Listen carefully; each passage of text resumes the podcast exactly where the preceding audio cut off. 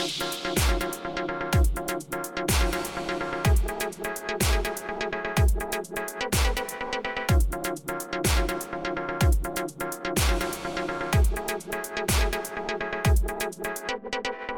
привет, дорогие друзья! В эфире подкаст Optimax Prime, и сегодня для вас его ведут я, Михаил Николаевский, Владимир Перов и Александр Шлаев. А, и сегодня мы решили обсудить а, хайповую тему выгорания. Вот. А, ну и темы косвенно связанные с выгоранием, это, в принципе, work-life balance. Вот. Э, ну и давайте начнем с, с опроса присутствующих э, по поводу, сталкивались ли они с выгоранием, что они вообще думают э, на эту тему. Вот, Вова, предлагаю тебе начать. Да, на самом деле, мне нечего такого рассказать. У меня было пару знакомых, которые, собственно, страдали от выгорания, что в какой-то момент они сказали, все, я больше этим не хочу заниматься, пойду либо делать что-то свое, а другой вот у меня знакомый говорил, что он вообще хочет уехать там куда-то и в этот жить без электроники, без всего. Вот. Уехал? Ну нет, не уехал. Он недельку отдохнул и вышел заново на работу, и все продолжилось. А ты сам не сталкивался с желанием, типа, все бросить и пойти на стройку? Да нет, на самом деле у меня никогда такого не было. Я, в принципе, не верю вот в выгорание, как вот большинство статей, либо где-то пишет, что 20-летние сеньоры э, там после двух-трех лет работы уже все не могут писать код, выгорели, и все, больше не видит в этом свою жизнь. Вот. Ну, если ты сеньор в 20 лет, может быть, типа, закономерно, что ты выгорел на этом пути, нет? Ну, возможно, если с 14 лет ты начал как раз-таки программирование, то вполне, вполне. Вот. Но я и со знакомыми, и с друзьями общался и читал много и тезисов э, по поводу выгорания. В принципе, если рассматривать выгорание не с той точки зрения, которую я сейчас описал, думаю, это возможно. Вот, но я думаю, мы сейчас попозже это обсудим, когда выслушаем ну, всех. Ну да, Саш, тут дальше след... следующий вопрос к тебе, потому что на самом деле меня иногда прям поражает твоя продуктивность и энергичность, и сразу хочется задать вопрос, а ты как, ок, не ок? Чувствуешь э, признаки выгорания приближающегося? Что-нибудь такое? Сложный вопрос. Ну, конечно, иногда мне тяжеловато, и стрессовые ситуации дают о себе знать. А, не сказал бы, что мне, как Вова описывал, хотелось бы куда-нибудь уехать, все бросить и что-то такое, но иногда в конце дня я сажусь и думаю, все ли, все ли идет так, как нужно, или что стоит что-то менять. Иногда бывает. И как ты... Есть какие-то результаты этой рефлексии? Можешь ли ты чем-то поделиться с тем, ну, какие вопросы ты себе задаешь? А, да, а, я стараюсь придерживаться одного совета, я уже не помню, где я его прочитал. Я фиксирую свою цель на какое-то время, допустим, на, на год, и в течение каждого дня я делаю себе пометки, пишу все, что происходит, э, все мои мысли, все в, в этот журнал записываю. После этого сравниваю, насколько то, что, к чему я хотел прийти, и то, что у меня происходит ежедневно, как это сопоставляется. И если я вижу, что я иду к тому, что я хотел, то есть какая была у меня цель, мне становится легче. Это лайфхак, который работает для меня. Ну, это на самом деле клевый лайфхак. Наверное, я бы э, тоже хотел так делать. Наверное, у меня не хватит э, методичности. Я думаю, что это прямо э, должно быть, наверное, в черте характера, что вот э, такая рефлексия письменное. Хотя, наверное, я знаю нескольких человек, которым вполне это зайдет. Типа, вот это писать. Ты вообще часто ну, так делаешь в плане того, что у тебя, например, в детстве дневник был? Нет, я ненавидел писать в детстве, в школе. Сейчас я больше это использую, чтобы освободить свою голову, чтобы не крутить одни и те же мысли постоянно, не держать это в голове. Да, иногда это создает, конечно, э, такие забавные ситуации, когда мы что-то обсуждаем, и через пару дней я говорю, что мне нужно время, чтобы это все вспомнить и вернуться к этим записям. Но так значительно проще, я думаю, это дело привычки. То есть если попробовать раз и нету такого отторжения, то можно продолжать, и, возможно, в какой-то момент это просто при... войдет в привычку не крутить все в голове, а писать это на бумаге и с какой-то периодичностью возвращаться к этому. Мне сложнее возвращаться к этому, то есть проводить рефлексию. Записать это совсем не сложно. Ты можешь записать мысли после, по, после каждого своего действия ты можешь записывать, делать какие-то записи, но самое главное после этого через недельку вернуться, посмотреть все оценить. Э, вот это, да, вот это мне тоже тяжеловато, но, как я уже сказал, я делаю достаточно давно, наверное, как устроился в Optimax, э, стал это практиковать, и сейчас у меня это все на автомате происходит. Ну, это здоровский второй совет. То есть первый совет — это сравнивать свое текущее положение, местоположение в, в жизни с тем, а, куда ты целишься. Вот. Второй, вот, который я прямо от тебя сейчас слышал и мне очень понравился, это освобождать голову. То есть, а, да, если вы живете работой а, и думаете о работе 24 часа в сутки, однозначно, ну, мое мнение, опять же. Вот. Э, по моему мнению, да, вы однозначно приближаете себя к выгоранию. Вот. Если вы можете освободить голову э, и думать о работе на работе, э, вот, и о других делах за пределами работы, или, если мы говорим про удаленку, там, за пределами отведенного на работу время, вот, это, мне кажется, ключев, ключевая ключевая деталь, наверное, того, как, как, как сохранить э, себя в безопасности и не выгоревшим. Вот.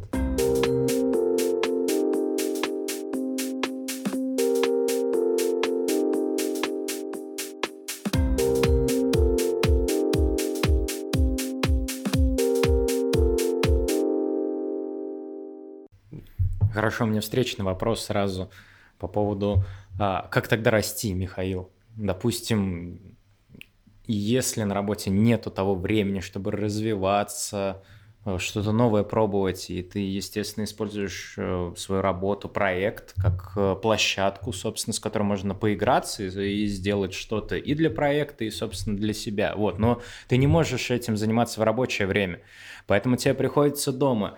Как ты к этому относишься? Будет ли выгорать человек в таких грубо говоря, условиях? Зависит, для чего он это, наверное, делает. Э, я сам э, скорее придерживаюсь э, подхода, что если я что-то делаю для обучения на базе проекта, ну, используя проект как песочницу, ну, да, я для себя определяю это как не, не работа, вот, Э, вопрос ведь в чем? Насколько вот это обучение э, двигает тебя к твоей цели? Ну, то есть, э, учишься ты для чего? Ну, то есть, тебе просто интересно, тебе это нужно в работе, тогда странно, почему ты не делаешь этого на работе. То есть, скорее тебе нужно, наверное, как-то а, поговорить, как изменить тебе рабочий процесс, чтобы те вещи, которые тебе нужны для работы, ты делал на работе. А, если ты делаешь это э, чисто для себя, для того, чтобы, не знаю, добавить э, строчку в резюме, как дополнительную, я не знаю, технологию, дополнительный тег, ну, ок, наверное, ты просто экстенсивно растешь. Вот. Э, вопрос в том, что, наверное, это не может продолжаться вечно. Вот. Если ты как любой экстенсивный рост, он ограничен ресурсом. В данном случае это будет ресурс твоего э, тела, твоего мозга скорее даже, психики. Ну, мое мнение. Вот. Но ты не веришь в это, да? Да. Я думаю, такое вряд ли может быть, если у человека есть четко поставленная цель, он к ней идет, о каком выгорании может вообще идти э, и речи. Одно дело, ладно бы его заставляли бы, говорили, вот, давай, давай, где это все, и ничего бы взамен не давали. Не было бы никакого признания, ни денег, ну, там, я не знаю, никаких плюсов для человека, чтобы он реально почувствовал, что да, я вот занимаюсь вот этим не просто так, и иду к чему-то ценному. Саша, ты занимался вот таким экстенсивным ростом? Ну, то есть э, как-то, э, не знаю, зубрил что-нибудь, э, исследовал новые технологии, что-нибудь такое? Да, наверное, перед тем, как пойти, опять же, сюда работать, потому что до того, как устроиться в Optimax, я верстал сайтики, и мне нужен был достаточно большой скачок, чтобы попасть сюда, сделать. Вот в то время, наверное, я как раз интенсивно занимался. И я бы хотел дать от себя совет. Возможно, здесь могут помочь курсы. Я понимаю, что к онлайн-образованию ну, тоже тема для обсуждения, э, насколько оно удобно, насколько оно полезно, но курс дает тебе программу. То есть одна из, э, как я вижу, сторон, когда человек, человеку надоедает все и он бросает, когда он старается учиться и при этом делать все идеально сразу. Разумеется, у него не получается, ты переделываешь одно и то же, как будто бы топчешься на месте, не видишь свой прогресс. А когда у тебя есть, э, условно говоря, план обучения, а, ты понимаешь, что сегодня у тебя одна тема, завтра другая, послезавтра третья. И так ты видишь и свой прогресс, и не топчешься на месте. А, это что касается обучения. А что касается второй темы, которую уже затронул Вова, про то, что ты усиленно идешь к цели, и э, в таком случае нельзя выгореть, нельзя устать. Я здесь, наверное, не соглашусь, потому что все еще зависит от твоего окружения. То есть нельзя забывать, что помимо работы у тебя есть э, личная жизнь, у тебя может произойти что-то в личной жизни, что не будет стыковаться и давать тебе возможности учиться. И это все имеет накопительный эффект. То есть, да, ты можешь поработать один день усиленно, и, казалось бы, без особого... Ну, это не, не даст никакого негативного эффекта для твоего организма. Но если делать это на протяжении долгого времени, плюс еще э, испытывая какие-то сложности, может быть, в жизни, и мне кажется, это может накопиться. Плюс э, ты тоже заметил, что э, когда ты что-то делаешь, стараешься учиться, тебе важно признание все равно со стороны. То есть если мы говорим про программирование, если ты учишь какие-то новые технологии, и не можешь применить их на работе, и не тебе никто не может сказать, что ты там делаешь все правильно – в какой-то момент, я думаю, ты тоже можешь задуматься, а все ли правильно я делаю, туда ли я трачу свои ресурсы. Ну и это уже будет первый шаг на пути того, что ты можешь в какой-то момент просто устать и бросить все, захотеть бросить все.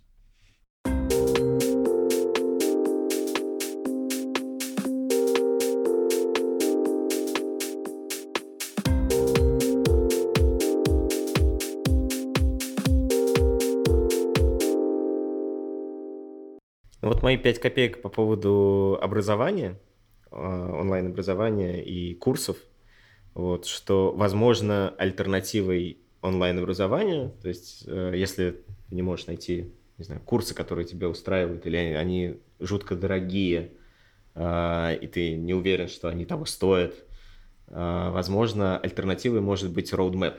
Ну, то есть э, в интернете можно найти достаточно много э, ресурсов, на которых есть там roadmap для фронта, roadmap для бэка, roadmap для тимлида. В общем-то, есть целые гид-репозитории, которые прям собирают вещи. Это как раз вот тот структурированный курс, да, ну то есть э, структура некоторая задается. Да, тебе придется копать, скорее всего, самому, искать источники, гуглить, вот, но...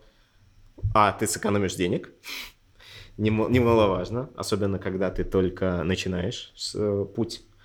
Вот. Э, Б, э, возможно, ты даже получишь более качественное образование, потому что когда ты будешь искать, во-первых, поиск информации это ну, я считаю, что это вообще ключевое качество для программиста. То есть это ключевой навык для программиста — уметь найти информацию. Вот, умение гуглить, оно, наверное, в современном мире самое важное. Вот. Плюс э, курс подразумевает э, подачу, как бы то ни было, чаще всего это односторонняя подача.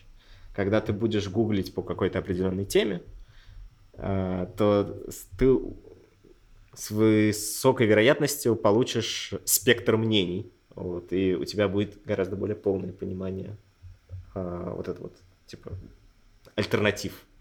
Вот. Что, ты не согласен? Да, ну, я просто думаю, у тебя прям такое идеальное представление о мире, прям розовые очки, все джуны такие, которые приходят, все должны гуглить и все знать. На самом деле есть обратная сторона, это как раз-таки перенять неправильные практики, подмен понятий, и когда люди, наоборот, э, не стремятся разобраться вглубь проблемы, как это вообще сделано, зачем, для чего, а учат, э, как это выразиться, сейчас в основном учат технологии, фреймворки, библиотеки, разбираются, как библиотеки работают и прочее, прочее. Не э, поверхностно.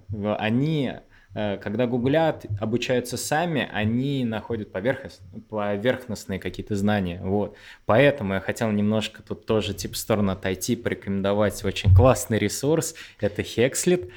Вот.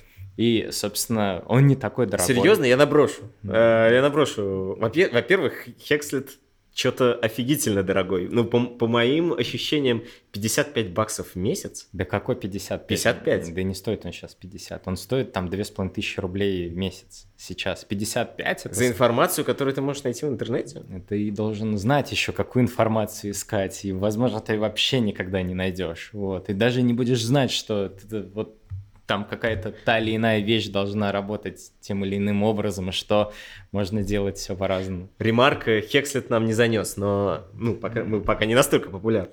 Но все в ваших руках. Но он никому не занесет. Классный ресурс, зачем им кому-то платить саморекламу от их учеников? Ты видел их интерфейс? Ты видел их интерфейс? Ну, интерфейс. Главное содержимое. Главное содержимое. Я надеюсь, ты так фичи не делаешь. Ну, что скажешь про обучение?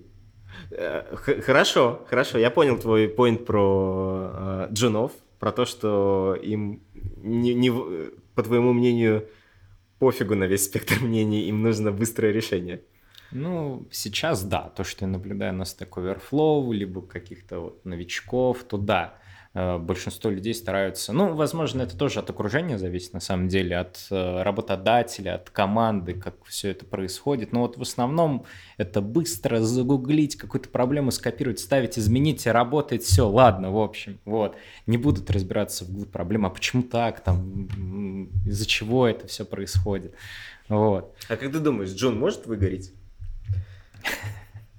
Нет, не может. Как он? Ну, э, опять же, смотря с какой точки зрения на это смотреть. И если смотреть с точки зрения, что его будут гнобить, никто не будет ценить, и все будут говорить, как ты какой плохой, конечно, наверное, может, но я не знаю, можно ли это назвать выгоранием. Скорее всего, его просто загнобили, он не захотел больше тут работать. Человек же может не захотеть работать не в конкретном коллективе, он может перенести этот опыт на сферу в целом. То есть он попробует в одной компании, ему попадутся, я не знаю, плохие руководители, плохая команда.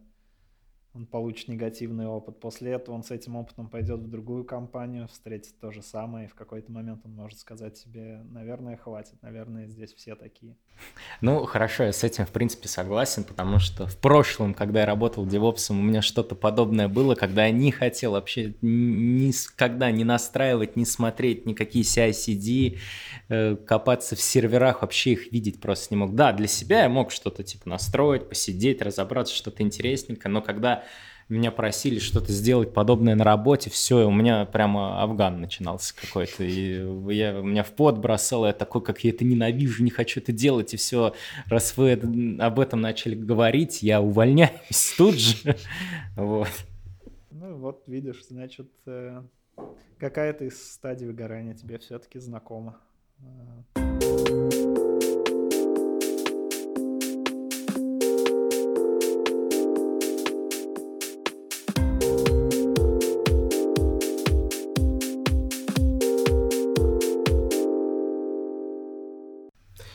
Кажется, мы так и не дали определение выгоранию. То есть, э, что такое... Вообще, мы половину подкаста уже разговариваем про выгорание, про то, кто как выгорает, от чего выгорает. А что такое, собственно, выгорание, мне кажется, мы так и не упомянули.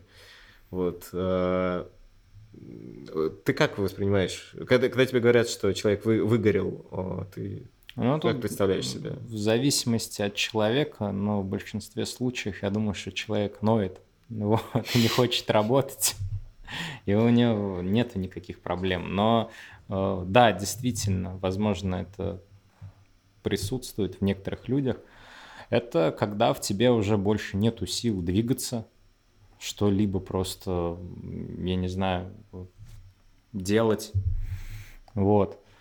Э, но вторая сторона медали, возможно, у человека на самом деле не какие-то проблемы там с выгоранием, а физи- физиологические, у него там серотонина не хватает, грубо говоря, там, с гормонами что-то, и вот чисто физиологически у него проблемы, и он это перекладывает, грубо говоря, там на свою профессию.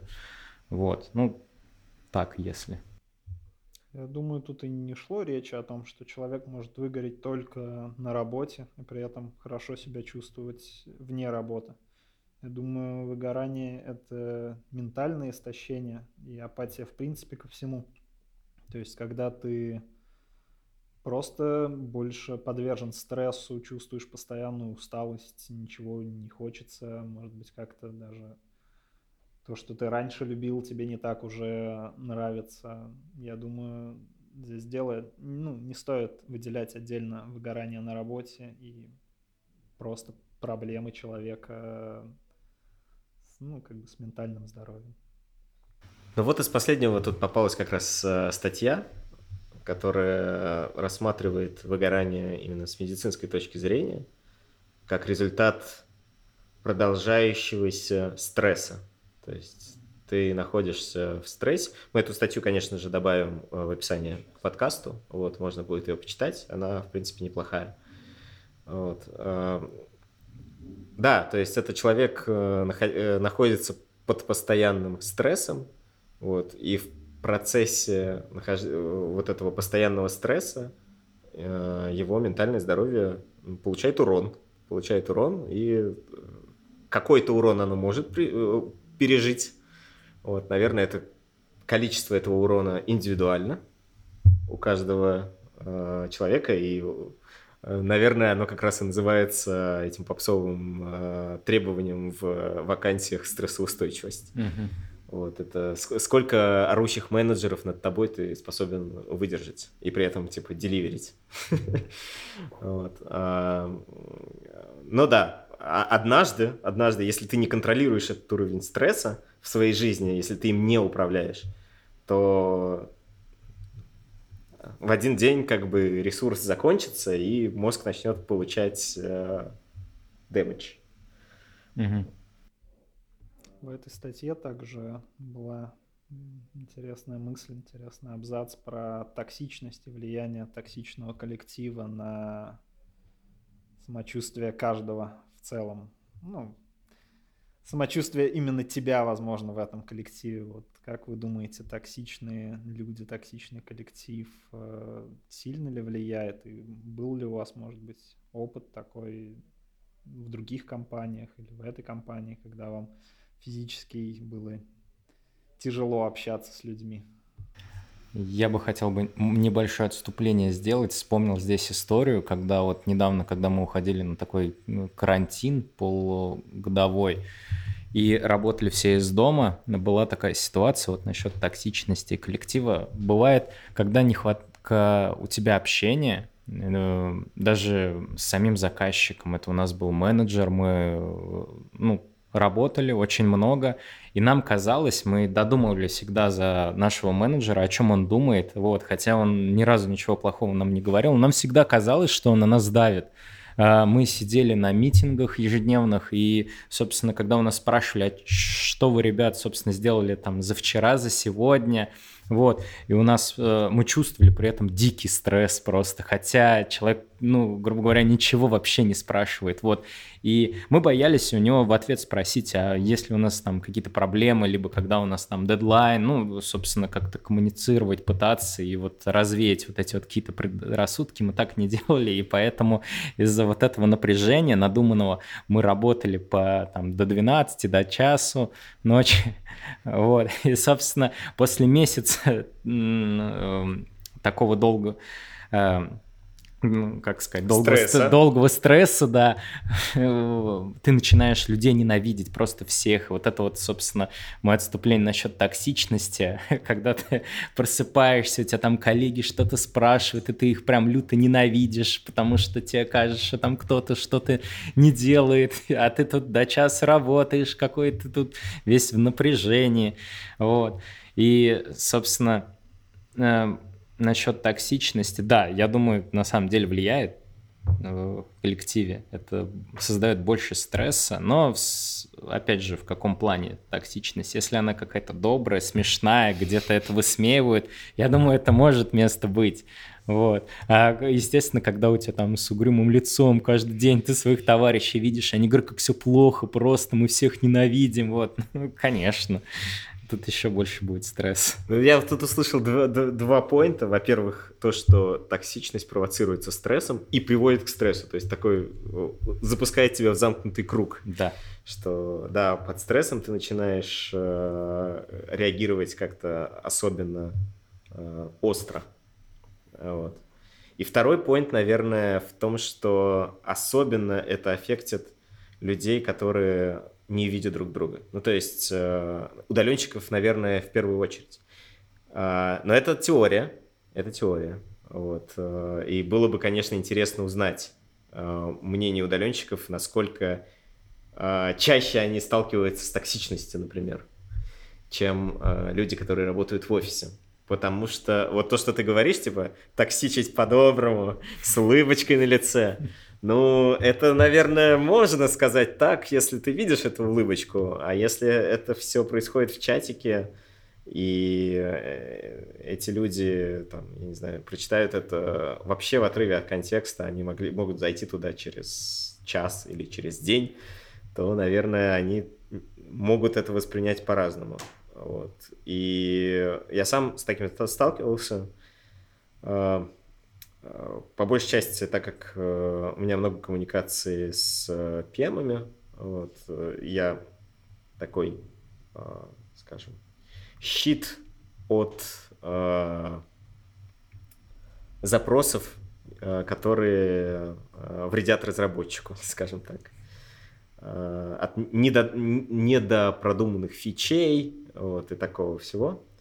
Вот, частенько я сталкиваюсь, ну, не знаю, там, с задачей, которая э, выглядит как ну, полнейший, э, вот, нельзя материться, по-моему, потому что у нас тут э, не указано в подкасте, да, нормативная лексика. Вот, ну, как полнейшая чепуха, как полнейшая чепуха. И я сам за собой это часто замечал, что я сразу, когда э, вот мне пишут такое, то есть мне прям пишет, типа, нужно сделать вот это.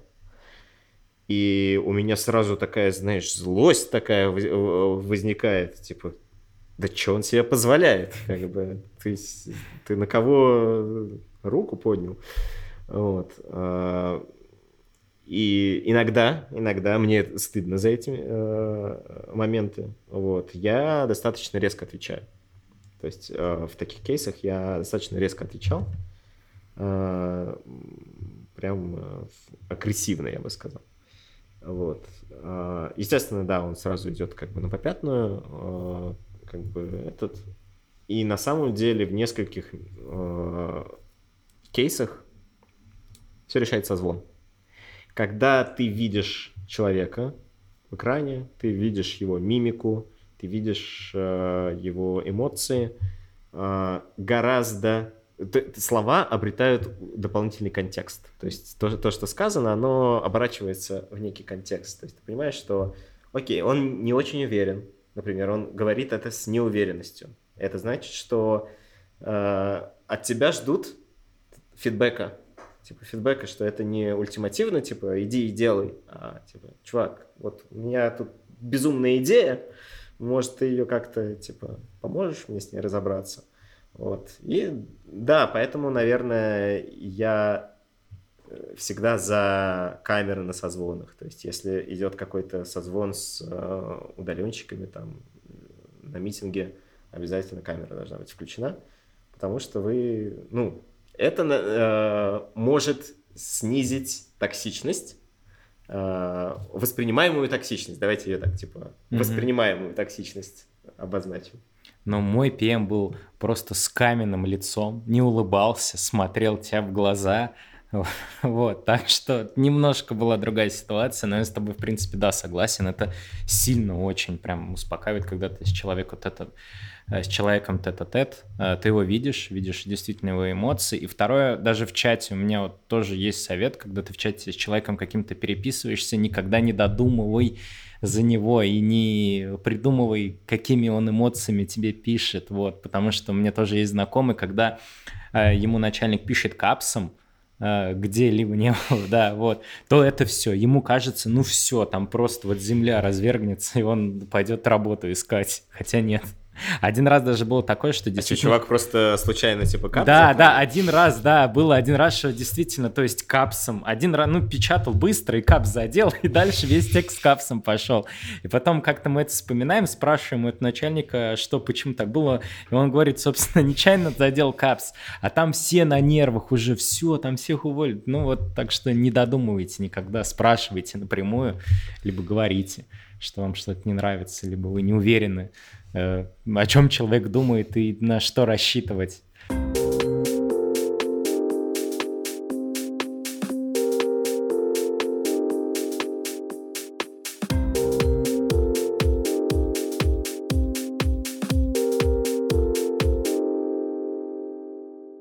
Еще хотел немножко небольшое отступление. Собственно, я рассказал вот эту историю, когда работал на удаленке и всех там ненавидишь под конец.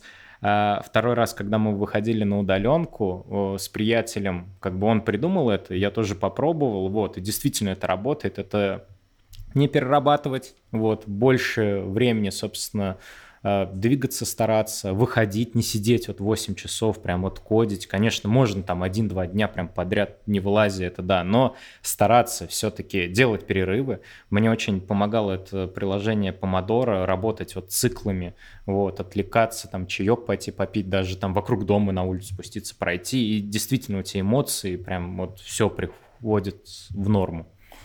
Вот. Саш, ты сталкивался с токсичностью? А, ну, в той или иной мере, да, сталкивался. Я хотел вернуться к э, тезису про позитивную токсичность на один момент.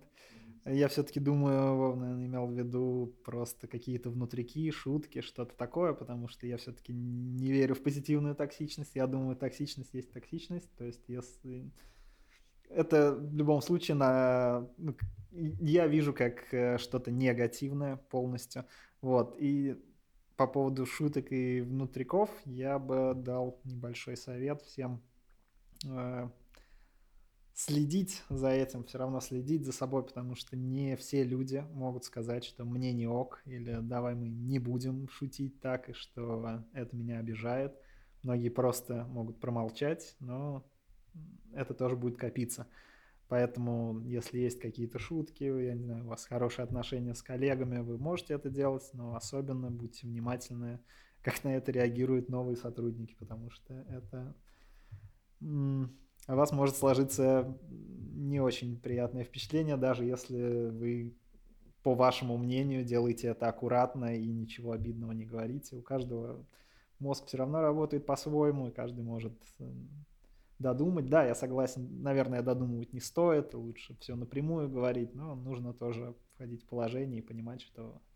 Как минимум у людей, которые пришли не, недавно, э, меньше контекста, чем у вас. То есть как, какие-то, когда вы типа э, говорите шуточку э, какую-то коллеге, то есть вы исходите из того, что он тоже в контексте, но для стороннего наблюдателя это может выглядеть как полнейшая какая-то токсичность, я не знаю, на... Он сразу такой, типа, это что, он мне так можете сказать, там, и так далее. Он не в курсе, что у вас там э, пару лет совместной работы, у вас какой-то там уже контекст, вы друг друга э, людьми нетрадиционной сексуальной ориентации как бы привыкли называть. Вот.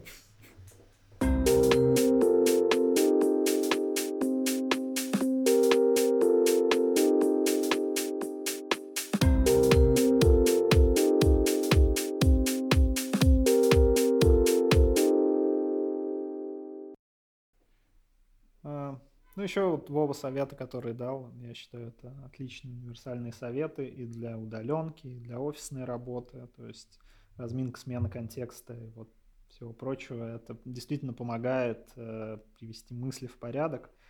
Э, и на основе этого у меня к вам еще один вопрос. Как вы думаете, должна ли компания помогать э, своим сотрудникам я не знаю, решать какие-то сложные моменты или помогать э, делать какие-то зоны отдыха или что-то такое. Вот как вы считаете, должна ли компания в это инвестировать деньги?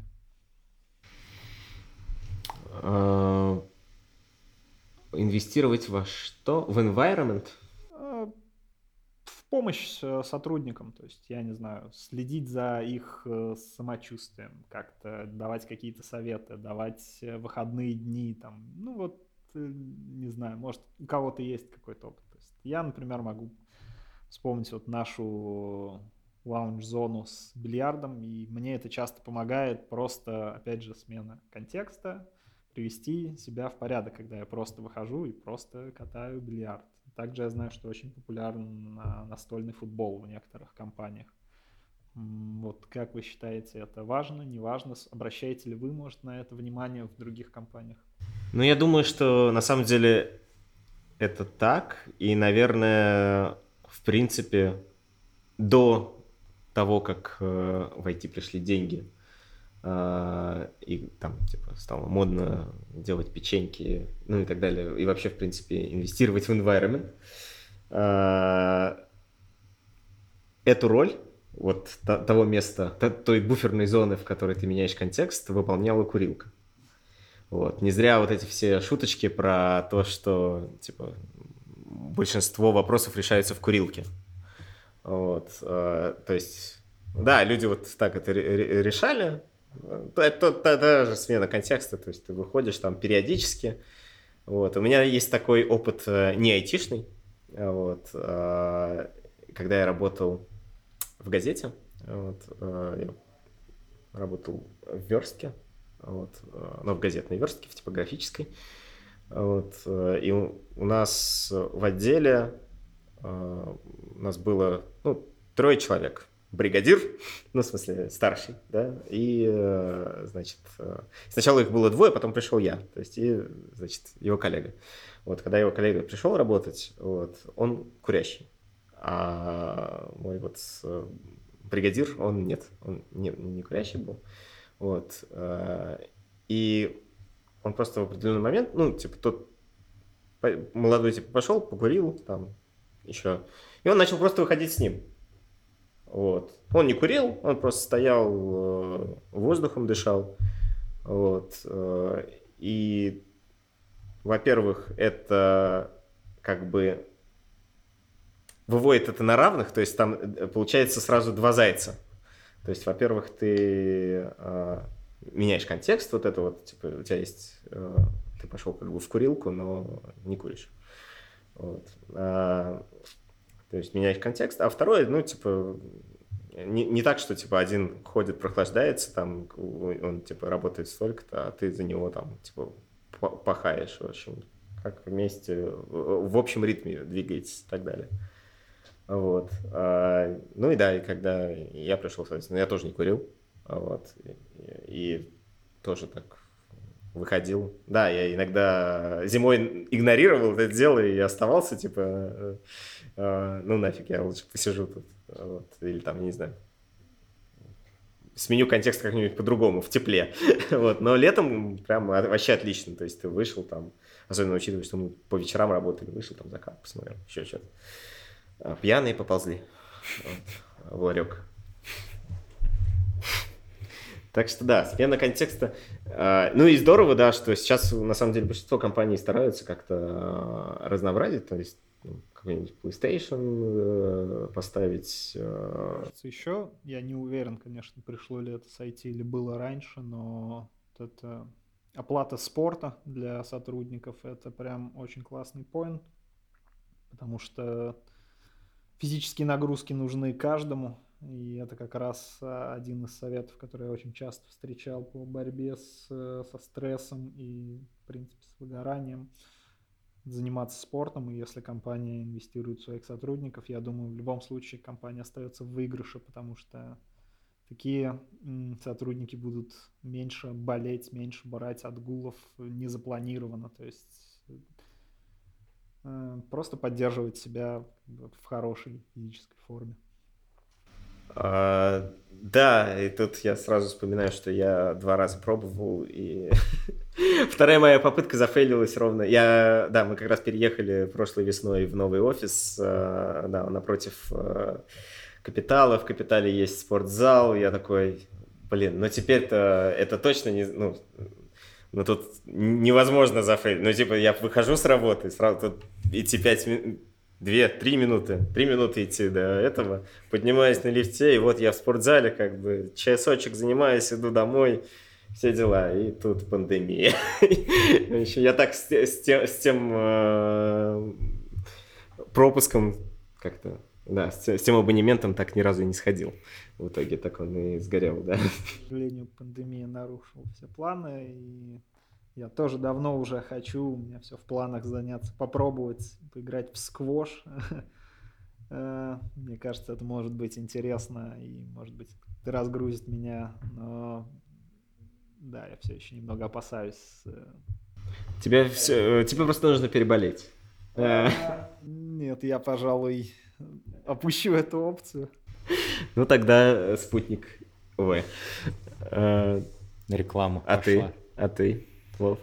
А, я сейчас хожу в зал, правда, вот только-только пошел, вот. Э, в старом офисе я, кстати, тоже ходил, он, у нас тоже был там зал в двух метрах буквально, вот ты выходишь из офиса, и вот он рукой подать, там, грубо говоря, вот это очень сильно, правда, разгружает. То есть ты идешь такой на нервах, весь с работы приехал, как тебе все надоело, в общем, не хочу ничего делать. Почему они не правы? Почему они мне говорят это переделать? Я же так чудесно все сделал, я там все прочитал, меня все здорово получилось.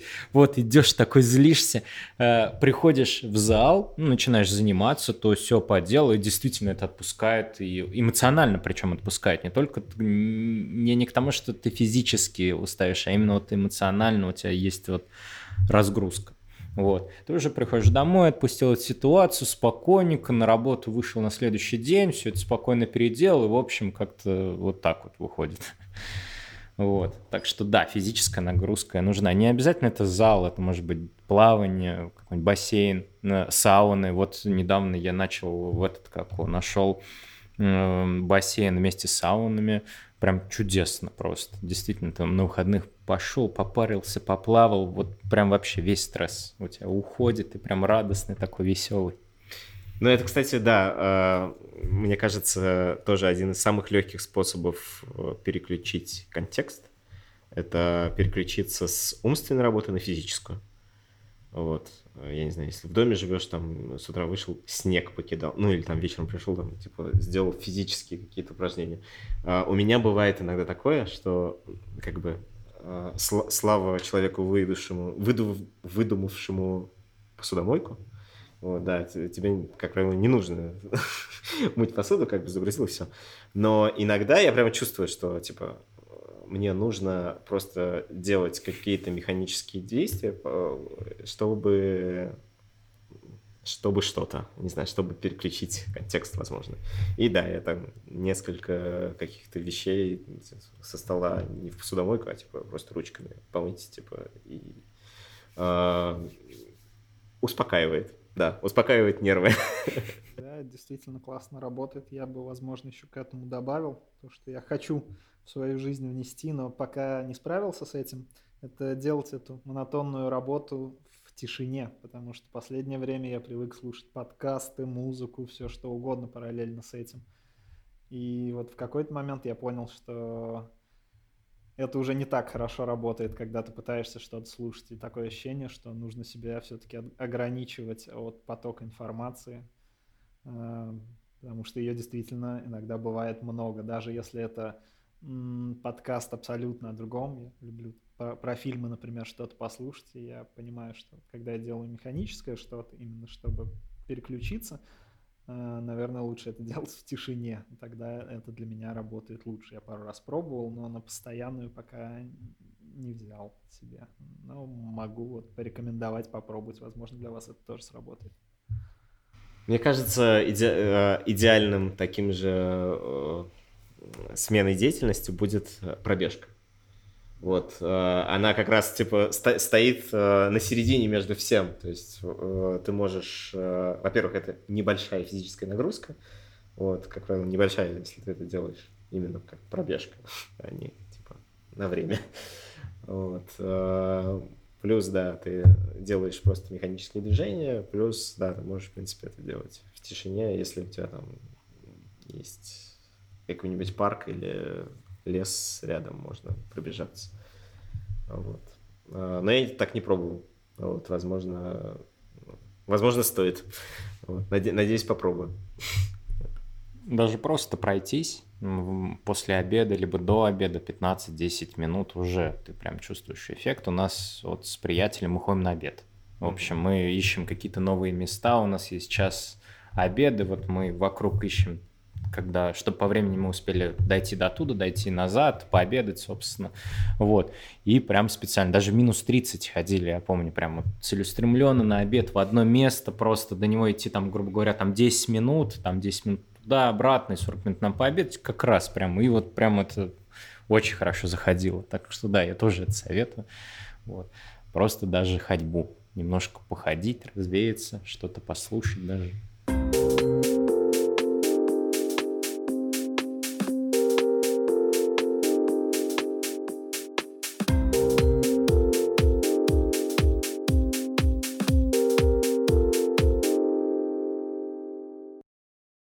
Давайте, да, наверное, тогда подведем э, итоги. Наверное, ключевым словом э, в предотвращении выгорания будет work-life balance. Да. Вот. Э, и есть несколько способов его поддерживать. Вот. Собственно, мы их перечисляли отрывочно весь подкаст. Вот. Притом work-life balance это не только сколько времени вы работаете, сколько времени вы на работе и сколько времени вы, там, я не знаю, а, до, дома, да, а, мыслями и телом. Вот. Но и в том числе, как вы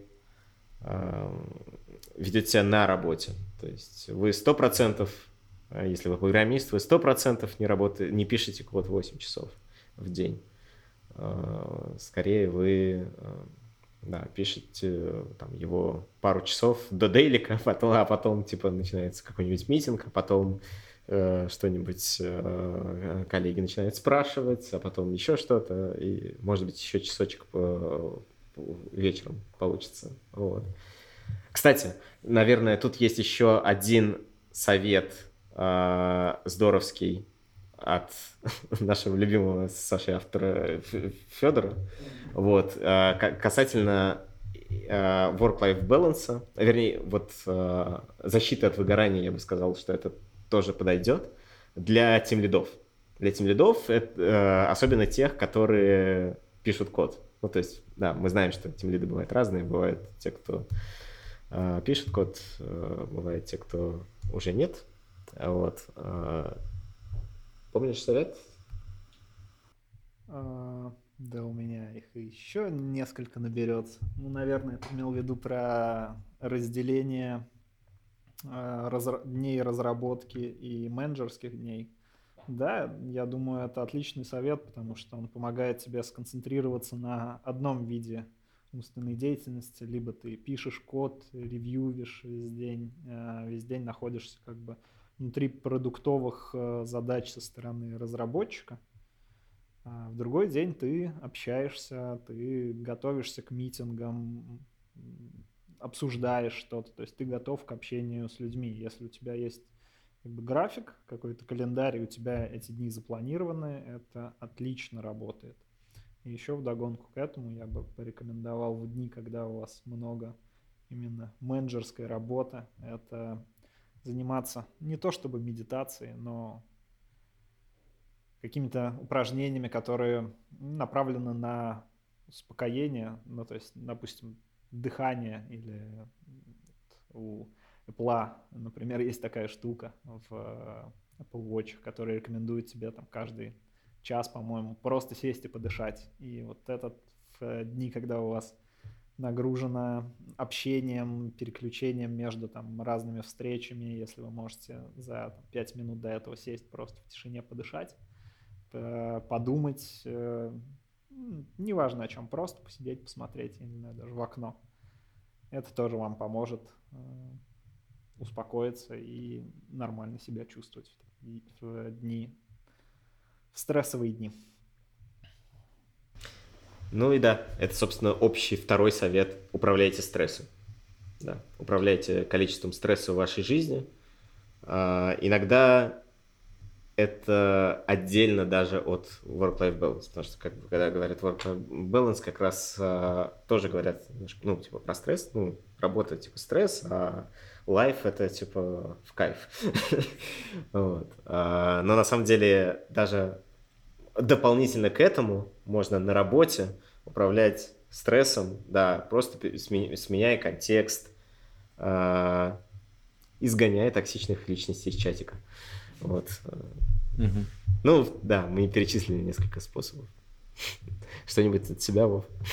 Ну, собственно, хотелось добавить еще а, большинство, когда ты испытываешь стресс, и ты с кем-то делишься, и тебе говорят, ну, чувак, просто не думай, ну, отпусти эту ситуацию, как бы вот основной такой совет. Ну, Прям бесит. Да, действительно, типа, ну, не думай просто, ну, что ты вот разнылся, и как бы отпусти просто ситуацию, все, нет, так это не работает, вот. Так что, э, если вы такой испытывали, не думайте, что вы один, это вот повсеместно, и совет это, собственно, сменить контекст. Это физио, какая-то терапия, как мы говорили, это зал, вот бассейн, вот, ну, должно, я больше чем уверен, должно, конечно, помогать. Вот. Так что вот так вот. Да. Ну и, в общем-то, мы будем рады услышать фидбэк, поэтому мы завели чатик в Телеграме специально для тех, кто послушает подкаст. Вот. Мы его добавим, естественно, в описание э, подкаста, в description. Я последнее отступление, рекомендацию хотел дать. Посмотреть э, Вадима Макишвили, кажется. Это доклад 36 называется. На, он старый, на Яндексе как-то вот. Как раз во времена, когда у вас э, будет умственная э, умственный цикл, вам нужно будет что-то посмотреть. Э, вот послушайте его. Он говорит про ну, очень схожие темы с э, балансом и как это работает более подробно со стороны мозга, как в принципе э, человек себя чувствует, вот, все вот это. Я думаю, это тоже может быть интересно. Но тоже в description. Тоже в description. Э, да, так что все ссылки будут в описании подкаста, в том числе ссылка на чатик. Будем рады фидбэку, вступайте, пишите. Вот. Всем спасибо. С вами были Михаил Николаевский, Владимир Перов и Александр Шулаев. Было очень интересно. Спасибо. Пока.